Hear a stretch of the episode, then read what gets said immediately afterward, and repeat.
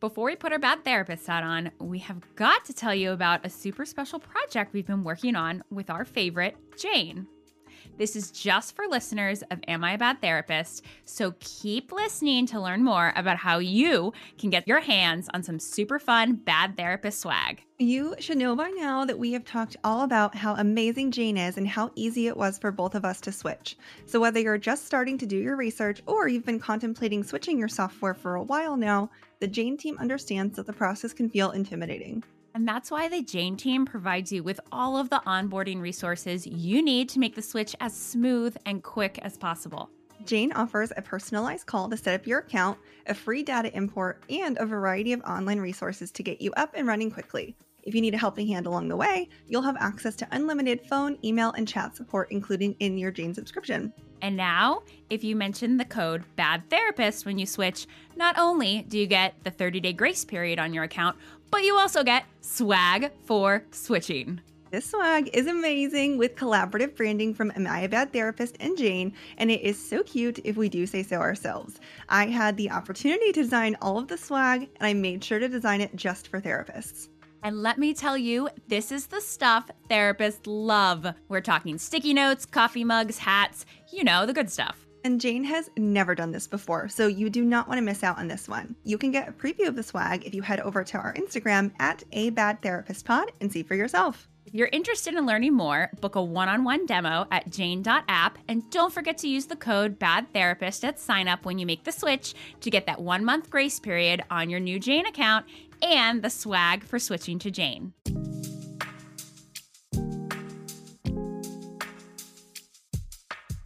Have you ever asked yourself, Am I a bad therapist? Well, you're in the right place. I'm Allie Joy, licensed professional counselor and board certified art therapist. And I'm Kathryn Esquer, a clinical psychologist, and this is Am I a Bad Therapist? Join us each week for stories from behind the closed therapy door. You'll hear experiences that made us ask, Am I a bad therapist? Including bloopers, jaw droppers, and other difficult moments that normalize the unique struggles of modern day therapists. This is a space with no experts, no gurus, and no hierarchies, just humans sitting in similar chairs.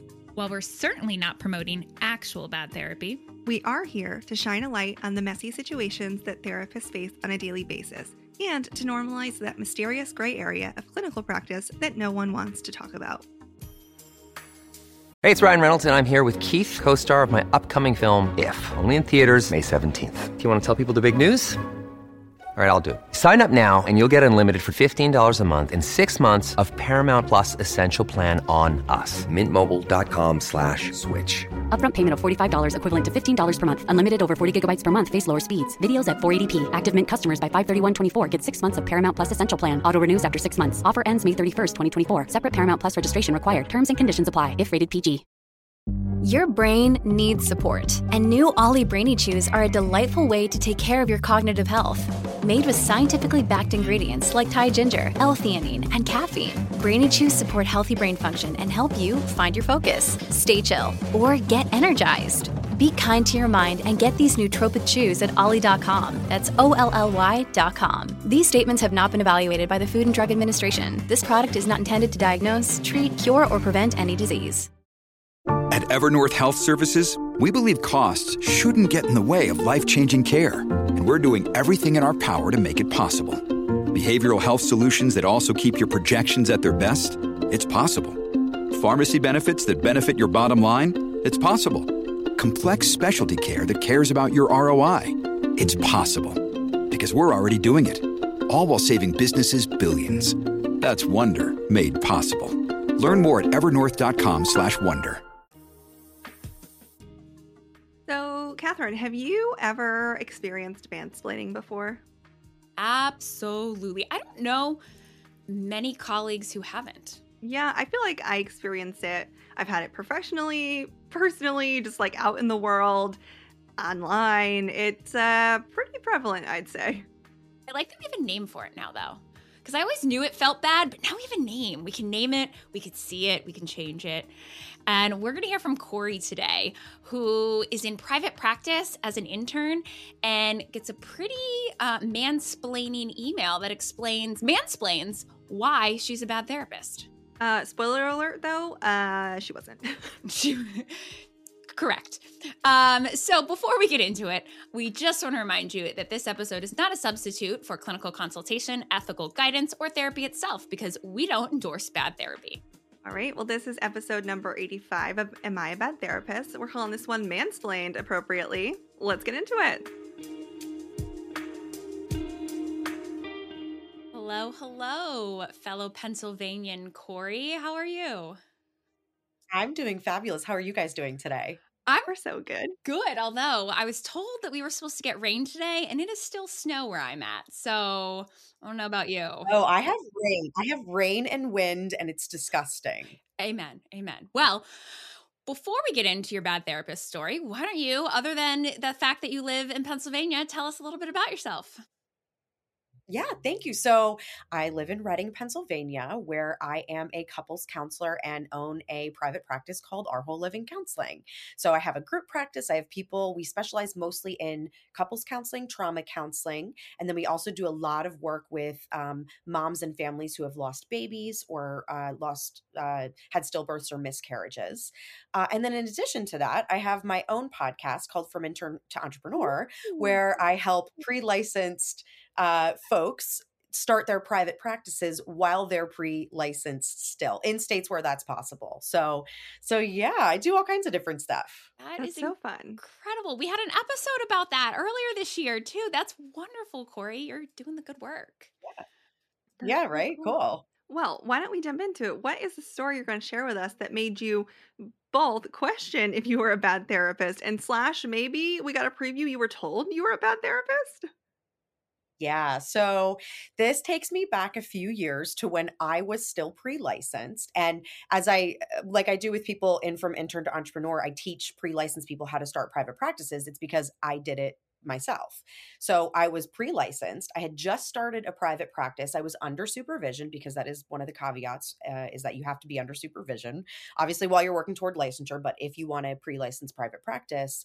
And so there were a lot of things that I was hesitant about while I had a lot of confidence in myself, in my skills and my abilities, there were some circumstances that like I had never come across. And so I relied heavily, heavily, heavily on my supervisor and other people around me. And mostly I got through, you know, just fine. So I got a voicemail to my business line one day from a local psychologist. And it was a psychologist who I'd never heard of before. And he started explaining that we shared a mutual client that I was seeing the couple and he was seeing one of the individuals. Uh, he named the client. He went on to say the disorder that he had diagnosed this client with, and a whole ton of other identifying information, um, and and just like very deep case stuff. Like it was it was like a two minute voicemail where he like basically like laid everything out, and and essentially it was a plea to uh, let's consult. So I heard this voicemail and I immediately was like a little bit put off, like, oh, that was felt like a lot of information that he just gave me over this voicemail. I mean, nobody had access to it, but I, I just thought, like, wow, like that's a lot of inf- client information out there. But then I was like, I would love to consult with this person, but he's just wanted to consult. He wanted me to just call him back. And I had not talked to my clients about this. Neither of them had mentioned that either of them in their paperwork or in our oral history report that they were in counseling. So I had no idea through my own clients that this person even existed. And so I consulted with my supervisor and I said, Hey, Ryan, my supervisor, it seems like maybe I should get my client's consent or get a, an ROI signed before I talk to this psychologist. My supervisor was like, absolutely. You should consult your clients and say, hey, you got to reach out from this guy and and you know get their get their permission to speak with him. So I emailed this man back, the psychologist back, because I was afraid that if I got on the phone with him, that I wouldn't be able to hold a boundary because I was already intimidated that he was a psychologist. I think in my pre-licensed mind, I was like, oh my gosh, psychologists are are like two tiers above therapy or, or, counselors, which is what I was I was going to be. Um, and so I was kind of already intimidated to speak with him. And of course, I went to his website when I was trying to get his email, and he's been in practice, you know, since back before the war. And um, like, I was just like, I can't get on the phone with this guy because if he starts talking about the clients, I'm not going to be able to hold the boundary there. So sent him an email and just said, Hey, just so you know, I think this is a great idea. I'm going to reach out to my clients to get an ROI signed once I hear back from them I'll proceed uh, forward. So, reached out to my clients via email with what this what, what the psychologist had said that he would like to connect. I said, "I'm sending you a form. Fill it out if you would like me to connect with him. If not, we can talk about it at our next session." In the meantime, maybe three days later, um, I had not heard from them, and I got an email from this psychologist. And if you guys are cool with it, I'm just going to go ahead and read the email that I received from yes, him back. please. That'd It is worth Great. reading. So, great. So says, Hello, Cori. Due to unforeseen changes, I am not able to coordinate care with you. Indeed, I believe that this has resulted from the lack of coordination to this point. In my practice of over 30 years, it's my policy to never begin treatment with someone who is currently in an ongoing psychotherapy or counseling without first coordinating with the other therapist and the patient from which the coordinated decision is made about how to proceed with the patient's best interest in mind. Failure to do so can disrupt ongoing treatment and be harmful to the patient. As an OCD specialist, this has come up quite often when the person referred to me is in treatment of this, while the person is also being seen by another therapist who has been addressing other issues with the patient and is unskilled at treating OCD. I always make sure that we're coordinated in our plan, that my work will not interfere with theirs. I'd be happy to discuss the practice, professional, and ethical issue with you uh, at greater length if you would like. Indeed, I participate in a local peer consultation group once a month where we discuss such matters. Perhaps you would like to join. Best, and then he names himself. Uh, I got this email and immediately had no idea what to do, assumed that I had done the worst. I screwed the patients up, the clients up, um, and now I had a horrible reputation in the community, right? So I just got this and had no idea what to do from there. So, so that's sort of the setup of like what happened to me. I, I have so many reactions to that message, Same. but I want to go back to your headspace of when you received it. What what was the who was the first person you went to with this with this email? What did you do with it? I the first person I went to was my inner critic. um, right. So I think I probably read this email 400 times before I actually reached out to what I did was I reached out to my supervisor. But but I did that like 400 times because I I think I immediately felt like embarrassed or like ashamed and like didn't want to reach out. I was like, oh my God, I've done the wrong thing. I don't I don't even want to like tell on myself here, you know, and I did. Um but I just thought I had done something so wrong that I was like, "Oh my god, should I hide this?" and you know, didn't, but that's where my head went. Did you identify what you felt you did wrong? So at the time you know, I, honestly, looking back on it at the time, I don't even. I think that there was a, maybe a shame spiral happening, and and because of that, like probably no, I couldn't have identified it. I mean, if I had to really put myself in the position, it was just that, well, I should have just coordinated with this person to begin with. And he knows more about what's going on than I do. And so I did the wrong thing by not just trusting him when he called and calling him right back.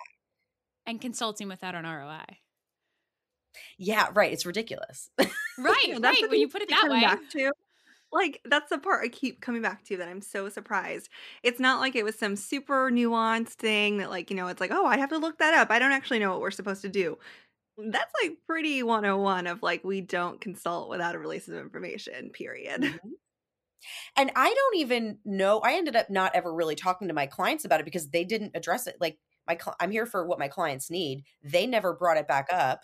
So I don't even know what happened after that. Like, did he reach out for an ROI or did they get my request and say something to him? You know, I, I don't even really know what happened around the needing of an ROI or, you know, the the vibe that I'm getting or the vibe that I got at that time is this guy never even suggested to this couple um which was also an interesting thing because he was supposed to be the individual client but in the voicemail he referred to both people as in the session. So i remember also thinking well is he doing couples work? Is this like what, what's happening here? Um but yeah i don't think he ever even consulted with them that he was going to contact me. So you did not bring this up with your clients. Did I hear that correctly? yeah no i didn't. I chose not to. How, I'm putting myself in your shoes. If I had got mm-hmm. that email and I was pre licensed and terrified and very shameful, how did you how did you manage your own trans or counter transference i guess in the room? I guess did that impact how you showed up or what you did in the room or felt in the room with your with these clients no because i i really truly believe in the power of consultation and so because i had gotten consultation from my supervisor and i also think i did talk to one of my close therapist confidants by the time we had talked it out it was clear to me that this was a this was a this guy problem, not a Cori problem.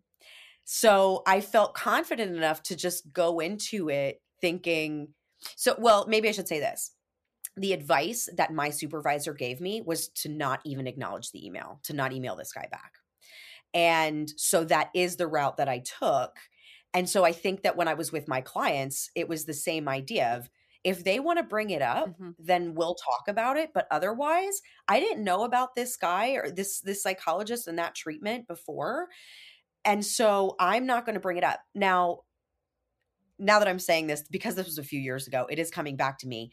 They had acknowledged in that next session that that they had I, I, don't remember how they said it they had dumped his individual therapist mm. who I had never mm. heard about. So so they were acknowledging it, but again, I I didn't have anything nice to say about this psychologist. So I recognized that my contribution to the conversation wasn't going to be helpful with them. Right? Like what was I what was I going to say? Oh yeah, he contacted me like he's super unethical. I, they they had figured it out and they weeded it out for themselves. So so I didn't pursue it any further because it wasn't part of our treatment goals. Totally get yeah. that. I admire that self awareness too of knowing like if I open my mouth, it's not going to contribute anything like necessary to this conversation. So I feel like I really admire that self awareness. Um, and also, I think the restraint in not replying because I feel like when you go down, at least let me say, when I go down a shame spiral, I feel like I might get a little defensive sometimes. Or, you know, if you are thinking I'm doing something wrong or you want to justify your, something to somebody who's making you feel like you did something wrong. And I admire not responding to that email because it felt mansplainy. Mm-hmm. Like it felt mm-hmm. like again, like telling you you're doing something wrong. And I could see so easily in that whirlwind mm-hmm. jumping to a response and the fact that you took some time you got your consultation you talked to your supervisor and you chose not to respond i think that's very powerful and i admire that for sure um, and in reflecting back it sounds like you still are glad you didn't respond to that Oh yeah. I'm very glad I didn't respond. And and in hearing you say that back, let me point out this other thing that was a part of my reason to not responding it had been clear to me these clients had clearly communicated to him whether it was verbally or non-verbally or whether it was direct or indirect that they were not interested in us consulting. Mm-hmm, mm-hmm, and so mm-hmm. i took that as a sign mm-hmm. that i had no further business with this the psychologist. Because how was i going to even respond to his email in a way that would have maybe felt a little bit like i was taking some power back um, or, or or showing some power or whatever you want to say without acknowledging that that part of the client journey um, or or that they were my client. So i just thought listen you're you're saying to me that you have this client uh, they have not said that they want any contact between you and i they haven't signed that so i'm done contacting you. So that was also part of it in addition to like yeah i feel like the silence said more. Let's pause here for a quick ad break since you're here, we're going to assume that you already like learning from other people. And if you want to take that a little bit deeper and a little further, you should join us on the network.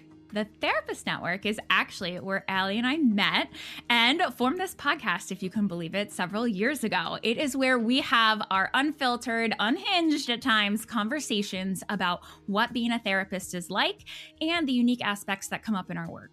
Yes, and we value the bad therapist community so much. It is such an incredible part of this podcast, and it just reminds me of the invaluable community that is the Therapist Network. And it's just a gift that keeps on giving, and you really should come join us on the Therapist Network. Thank you, Allie, for the shout out. That was a very nice endorsement. I think we can offer everyone listening a 30% off discount for your first subscription to the Therapist Network. So if you're a mental health clinician, use code BAD THERAPIST to join us at thetherapist.network, and we hope to connect with you inside. Hey, listeners, it's Kathryn here. And I'm coming to you today because Allie's not the best at bragging on herself. And I want to remind you all that she has an incredible resource available for free at our website, cccs.care. Allie's Creative Intervention Library is full of easy interventions that even non art therapist clinicians like me can use with clients of all ages. Every intervention has a list of materials, an entire process video where you watch Allie doing it, and a written description and steps so you can follow along at home. Plus, she even has a list of diagnoses that might find this creative intervention helpful. So, if you want to access a totally free library of interventions for when you feel stuck with clients, check out Allie's website cccs.care, and sign up for free today. And now let's circle back to the show. Now I'm wondering if the psychologist had even informed the patient that he would be contacting you or consulting with you because it doesn't sound like any communication. It was it's interesting. That's that's all interesting. I don't think so. Um, but but again, you know, I, I, kind of realized I was in a position where unless I was going to get like gossipy or mm-hmm. um, some type of finding some type of like retribution or whatever, I, these are just details that I didn't need to know because the clients didn't want me to know them. And and another interesting thing to point out is, so these clients were going there for apparently the specialty that I had no idea about, um, had never come up in our work was not something that I would have diagnosed the client with. Um, and and it, admittedly, it is not my specialty area. However, you know, I have a basic understanding of mm-hmm. of diagnoses, right? So, so I, I also was like, this is just also new information for me that's not in alignment with anything I've heard from these people. So, I just have the ick right now. mm-hmm. I have the ick because also when you put it in context of you were pre-licensed and you were out mm-hmm. on your own. And I don't know about you, but one of the major motivators for me for not working in large systems is they tend to be quite oppressive, specifically mm-hmm. to certain populations or professions. And so here you are doing your own thing, entrepreneur, not putting up with shit, like making your own decisions, yet you're still getting mansplained to from uh, un, un unrequest like unprompted Mm-hmm. Unprompted shame spirals were just given to you from from colleagues nearby mm-hmm. and the, the the thing that really gets me as i as i reflect on this and read read it back is there were so many assumptions mm. that he was making about me about my clients about my level of expert mm-hmm. about my areas of expertise right? So how so how did he know that i was that this this was not an area of expertise? He never even had spoke to me right? So how you know how does he know that i i didn't complete an internship at a site where that was the primary focus? It was just so many assumptions built in and I know that I try to be really mindful as someone who is further along in their career at this point when I'm talking to newer clinicians of I don't want to make any assumptions about what you know or don't know. I'll let it come out or you know, I'll ask. Mm-hmm. I'm not going to make assumptions that what I'm doing is the superior thing and that and and I'm so superior in it that you you can't even know about it. Yes. Like it's it's so strange to me. Yeah.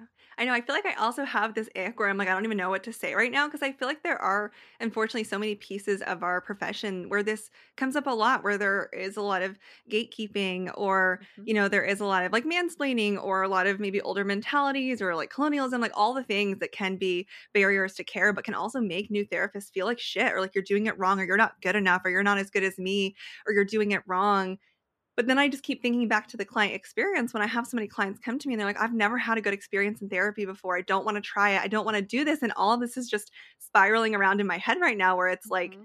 it's just making me feel like it's your story is unique, but it's so also like I feel like relevant and like irrelevant rather, and that people can relate to it. But I also don't know where to go from it aside from hopefully that we're talking about it to hopefully make more changes.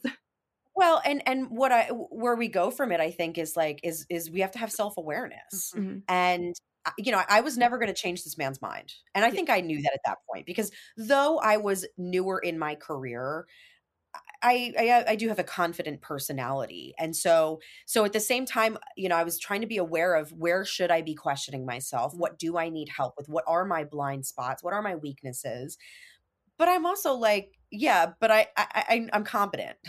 I I know when to ask for help if I need help, and so I think that like us just being really aware as therapists i can only change me and i can only i can only do what i can do and i also think it's a really good point in the importance of rapport right? Mm-hmm. So this person he this psychologist may be the the best ocd specialist in the world. I have no idea but at the end of the day this client this this couple ended up for whatever reason deciding to see me the pre-licensed 30 something chick right over his 30 years of specialty. And i can only chalk that up to the rapport that was being built and so i think that that's another where do we go from here? We can't undervalue the importance of building rapport with our clients.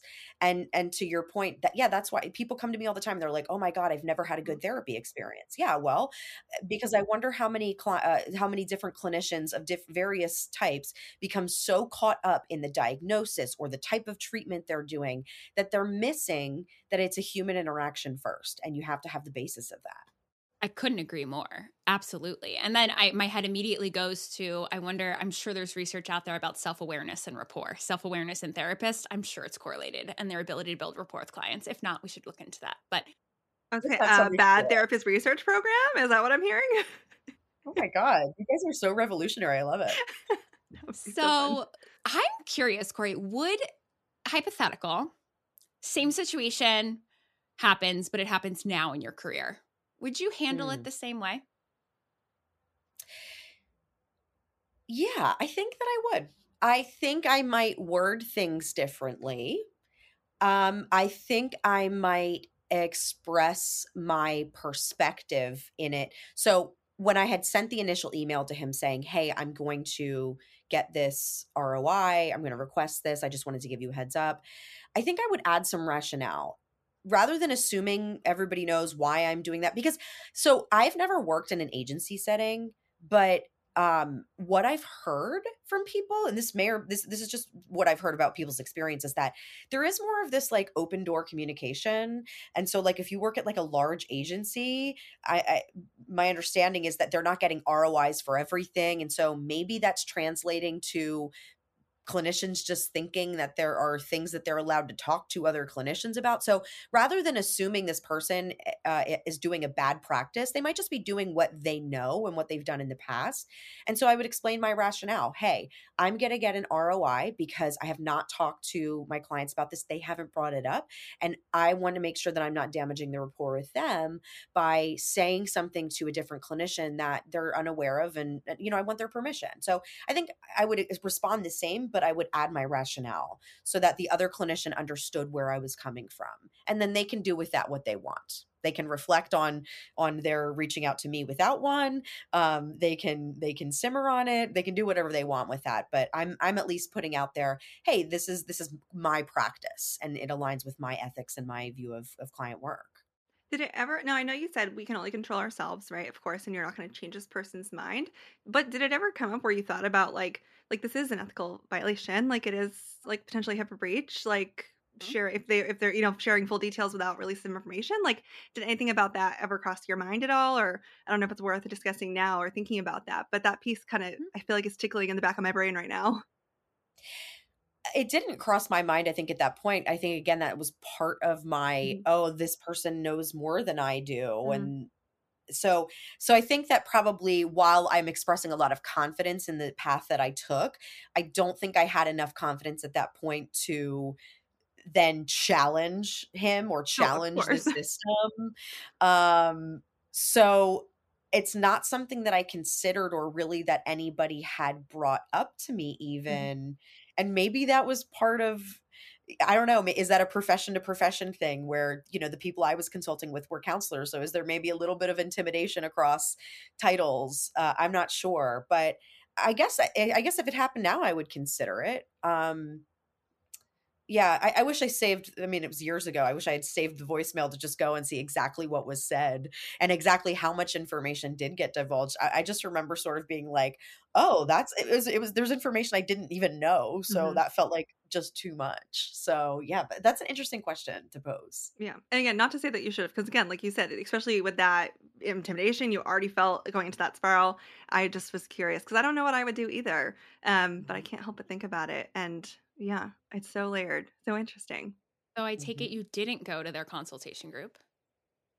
I never engaged in that consultation group. No. You didn't even think uh, about dropping in just to say hi. You know, I do remember thinking, I do remember for a second being like, okay, am I overreacting to this email? Maybe this person was just giving some goodwill and saying, hey, like, I'd love to be part of your mentorship, like, join this group. And so I think there was, there was a little bit of me that was like, oh, like, maybe that could be helpful for me professionally. But then again, as I reviewed it, I was like, is this the person I want to be mentored by? I no. I was, I was more saying you need to go and explain ROIs to this consultation group. I think oh, they need oh, to. Oh, yeah. I was going in as Petty no. Betty into that consultation group. That's how I'd be going in. yeah, you know what? I guess I, I don't know if this is just something about me. Like, I just always feel like silence is the better, you know, because because he was probably expecting and waiting for for some type of response for me. So mm-hmm. I don't know. I feel like that's the pettier thing. Like, oh, I'm not even going to acknowledge you. So, but that is, yeah, I don't know. Maybe I should contact him now and see if it's still going then come back and let us know. oh the other thing I want to point out is eh, that as I reflect on it now, I am a couples counselor. I work systemically, I work with families. I do individual counseling, but when I'm working with couples, I'm not doing individual counseling with two people. I'm doing a whole different type of counseling. Mm-hmm. He was doing individual counseling with that person. And I think that that the way that he approached me seemed to me and this is an assumption it seemed to me to also express his misunderstanding or or not understanding or, or, or ignorance around how relational work works. So it's it, you know yeah to some point we can consult on whatever information you want me to know but like my therapeutic approach is not going to align with or or may not align with your therapeutic approach which doesn't mean they have to be at odds with each other but I, am not sure how much value i was going to even get from that consultation. If he was treating him for a specific diagnosis um, I don't know how much information I needed to know because ideally, what would happen is that any good work that he did around that diagnosis would positively impact or or impact at some point the relationship. At which point, that's where I would step in and talk about the impact of that. So, so I also think like it's really important to kind of point out that, yeah, there seemed to be some bias from him about the individual work over the couple's work so I don't know if that if that makes sense. I really can relate to the messaging of there are so many subset specialties within uh, degrees, license types, subset specialties within our field that I I mean the one thing that being a part of the therapist network has taught me is that I know nothing, not even scratching the surface on some of these subspecialties. And now I know when to ask questions. Like I'm thinking you, Allie, as an art therapist, board certified art therapist, you know, you came, you taught us there's a, you can't just go around saying you do art therapy. You're not an art therapist. There's a whole modality behind it and training and education and licensure. And so mm-hmm. I, I think that the big part here for me is staying curious about others about others period about others referrals about other therapists about other modalities other approaches. Like if we just come at it from a place of genuine curiosity it can take us so much further and i have learned so much from everyone and i'm never probably going to do emdr but i know more about it now just by talking to people about it and being curious about it and he did not do that for you. Um it, it's it felt very hierarchical and and cut and dry. Mm-hmm. Yeah, and hold on, this is a petty thing though. Like part of what also for me, I was kind of like, you know what, this isn't even like part of the back and forth, is that he had an AOL email address. And I also like re- I was like I, that was part of my like not responding. I'm like I can't even respond. Like it is at the time I think it was like I don't know maybe it's 2019 or something. I'm not sure 2020. It is like the we're in the 20s of the tw- of the 2000s. Like get and get a professional email address. How can I take you seriously when you're emailing me from AOL like my dad does? Um nothing against my dad, but he's your dad. You're not going to him yeah. for consult advice. exactly. I'm not expecting that he like knows the ethics of our profession. So yeah, because so I was just like, this is not a HIPAA um mm-hmm.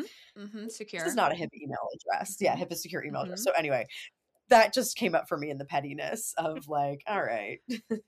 I'm not messing well, with you. And I think we like to Kathryn's point, and even to this is like, I feel like we you can really help open people's minds when you come at it from a lens of curiosity or like sharing versus like you're wrong and I'm right mm-hmm. and I'm mm-hmm. been doing this for a million years because I just feel like I don't I would never respond positively to that. I'd be like, okay, bye. Like versus someone saying, like, hey, this is what I do. I would love to talk to you about. It. You know what I mean? I feel like just even in the way we communicate with curiosity or open mindedness makes such a big difference. And I feel like it would have made a massive difference in this mm-hmm. situation too.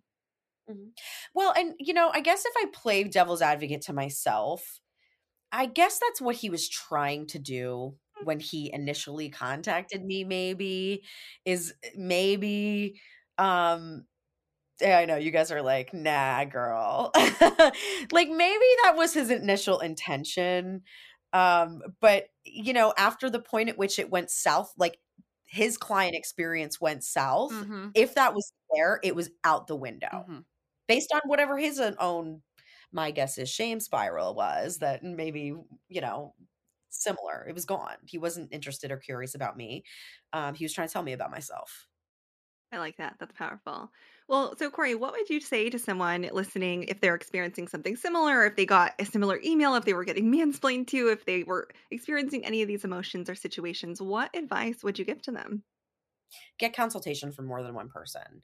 So, you know, leave the possibility open that maybe you've made a mistake mm-hmm. or maybe there is something that you could do differently or maybe there's a way in which you could grow, but also get feedback from other people about where they see, no, this person is out of this person is is I don't want to say wrong, but but wrong.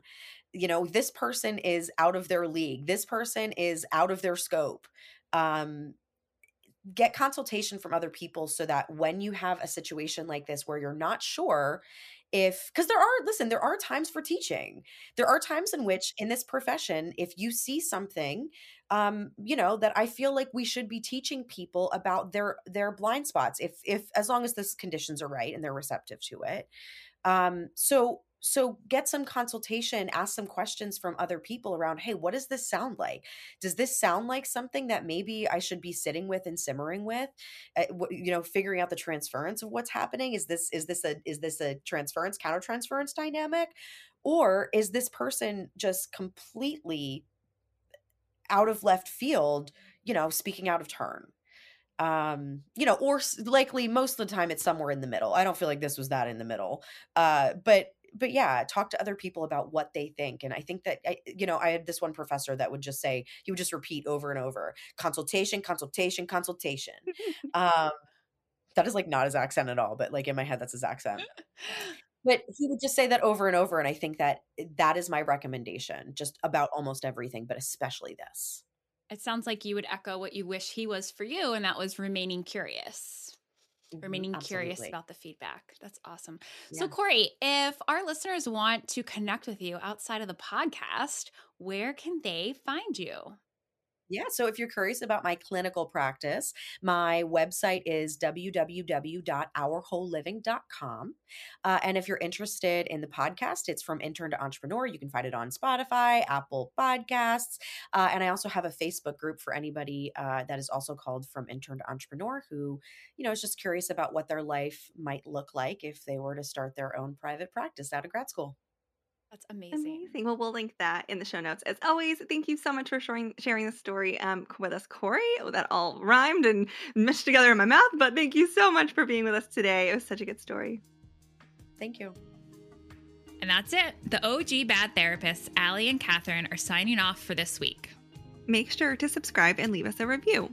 We love the Bad Therapist community so much and want to continue normalizing real therapist experience. You can help us by leaving a five star review or sharing this episode with a friend or colleague. Are you a bad therapist and want to be on the show? Go to abadtherapist.com and tell us your story. Our podcast is produced and edited by my amazing husband, Austin Joy. He also created the music for our intro and outro. You can find this song, along with many others, on any music platform under the artist Air for Effect. And if you're a bad therapist starting your own podcast, contact Austin for his full suite of podcast and sound production services. You can find him on Instagram at Air for Effect. And if you've experienced an actual bad therapist, contact your state health department or head over to stopbadtherapy.com for more information. And if you've liked this episode, we've got plenty more. Yeah, over 50 therapist stories ready for you to binge if you can't wait for our newest episode next Monday.